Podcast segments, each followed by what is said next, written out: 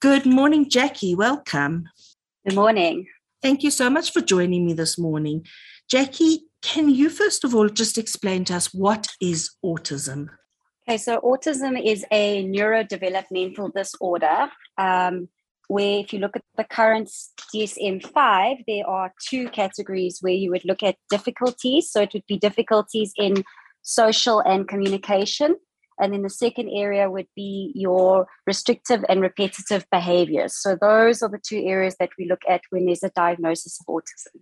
Right. And just explain to us what is a DSM 5? So, DSM 5 is the diagnostic manual that physicians, uh, psychologists, psychiatrists are using in order to standardize what kind of a description of any of the disabilities, especially your psychiatric disabilities. And as far as I understand, that DSM 5 was actually, or previously was a DSM 4, and they recategorized it to change names. Am I correct? That's right. So it's it's come through from the DSM 3, the DSM 4, and now we're on the DSM 5 and I'm sure they're going to be updating that in the next few years. So it changes things slightly each time, but the the overall criteria would re- remain very similar.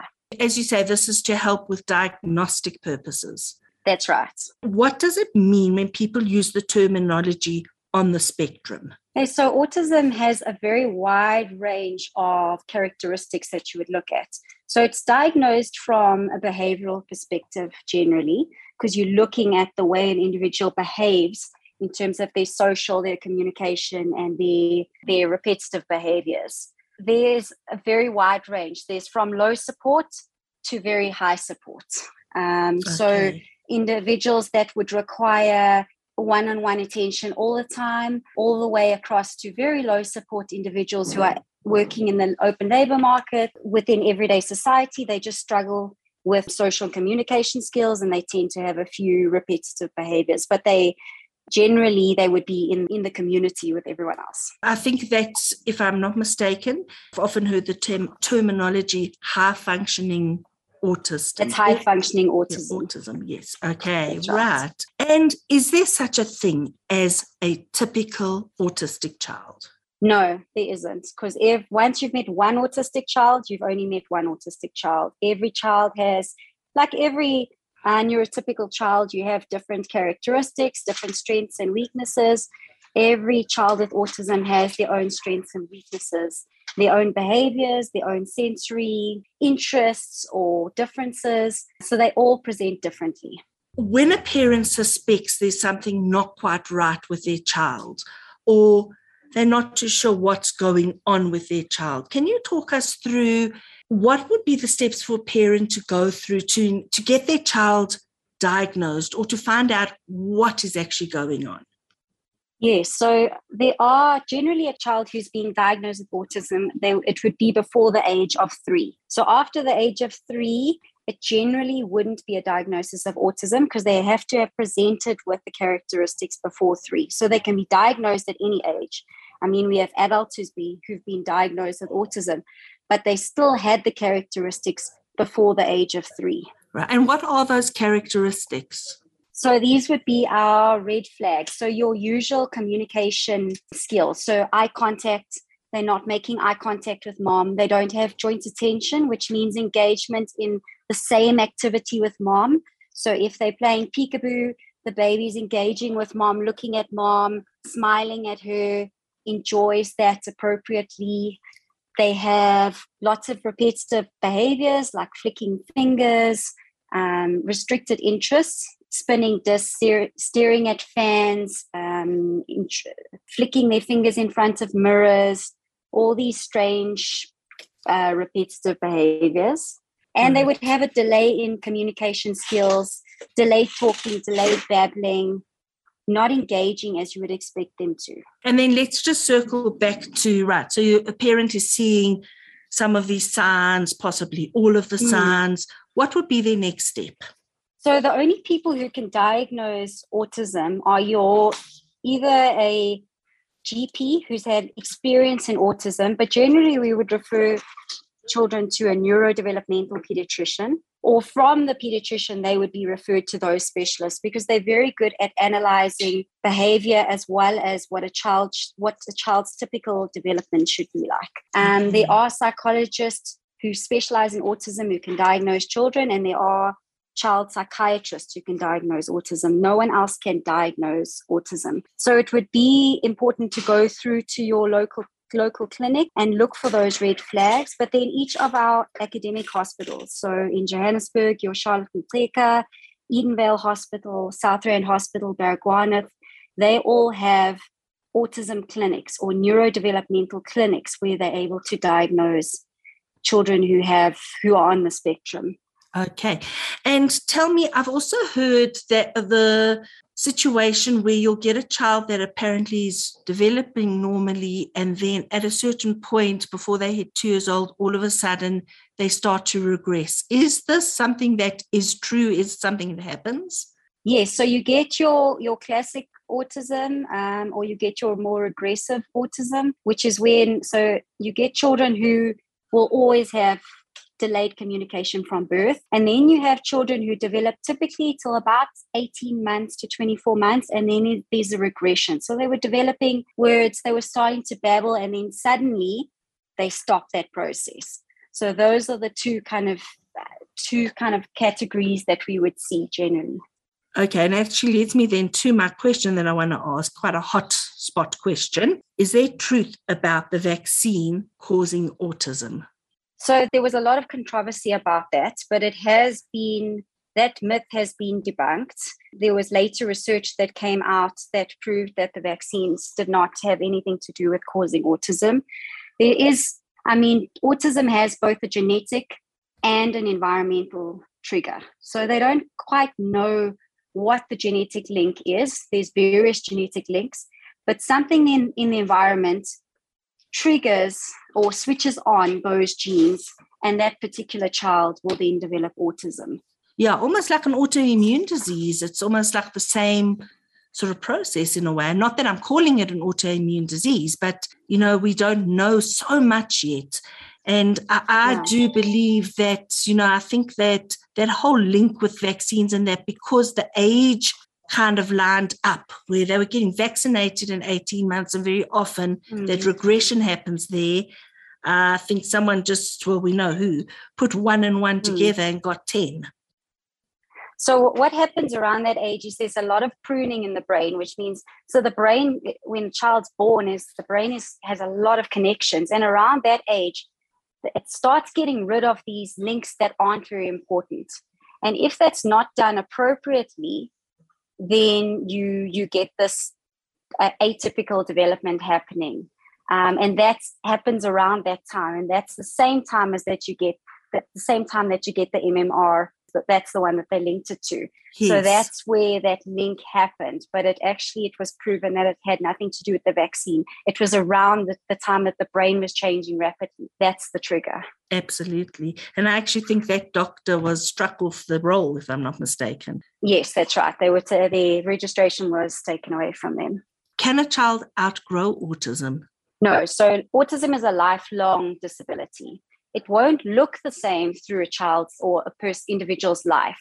So the behaviors will change and the person will develop, communication will change, but they're always going to have problems with social and communication skills and repetitive and restrictive behaviors and sensory difficulties. So those will be lifelong, but the way they present will be different depending on how much support they're getting, how much intervention, what's happening in their life, how, how anxious they are. So these things present differently. And tell me what support is there available for parents mm. as well as for the children?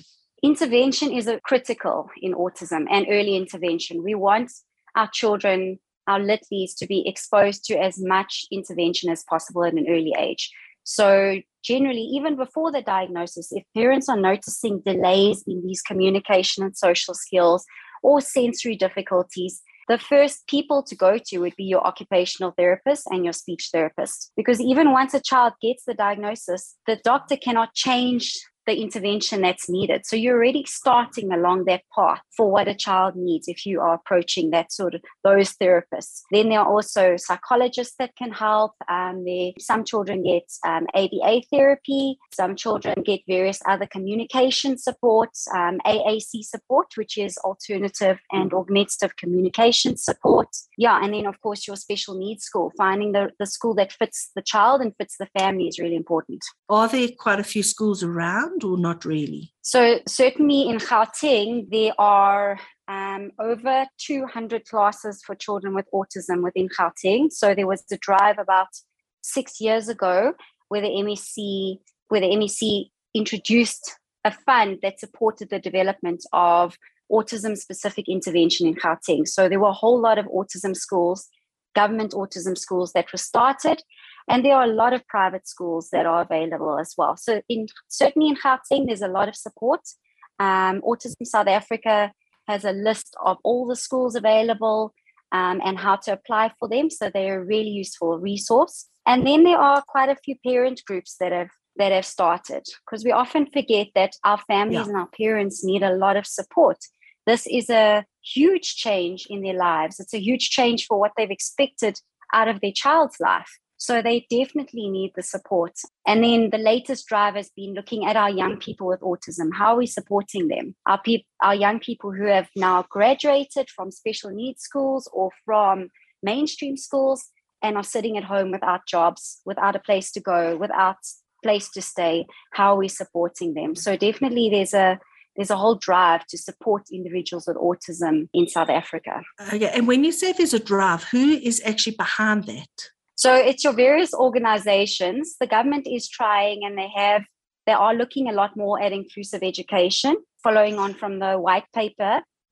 Mm. But that's a good theory, but in practice, it's very difficult. Yeah, because I must say that every time you say the government, I'm thinking, whoa, that's incredible. Yeah. South African government's actually doing something. so no, but I mean, they did they did give a lot of funds towards developing these autism specific schools. But our children who can go to remedial schools but are on the spectrum are really struggling because they don't have mm. the social skills support. They don't have the training in these schools. Our children who want, can go to mainstream schools so they can cope with a mainstream curriculum, but they need uh, sensory break support, rooms. Yeah. They need extra support. They're being put in special needs schools where they're not getting access to the main, mainstream curriculum, even though they can. So right, they're falling through those cracks. Yeah. So there are a few organizations. I generally have connection with Autism South Africa. There's the ELF Center for Autism and various other smaller organizations um, that are leading this drive to support our individuals with autism in South Africa. Yeah, and it's it's really when we talk about autism, obviously it is the child that's affected, but it's also the whole family that whole family yes. dynamic is totally different to what a regular or to what would be what you see on TV. Is there support for, first of all, the children that are living with a sibling with autism? And if there is, what support is there for them? So there's very there's very limited support. The there are very few psychologists that are working with children with autism, fewer that are working with the siblings.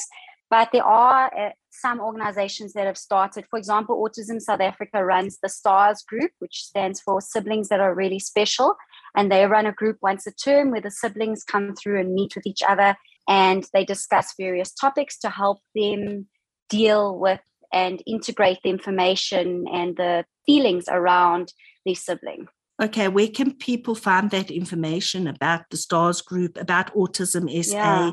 and any other um, support groups, where would they find that info? Definitely Autism South Africa. If you Google them, they are a good resource. Um, you're able to call them, you're able to go through, they've got information pamphlets, they have um, education officers in each of the provinces, and they help to support families in terms of like the systemic support how are they integrating into the community? Does the child have a school? What's happening in the family? And then hmm. they are the ones who started this um, or, or, run the STARS group. Right. And when you say systemic uh, support, just explain that.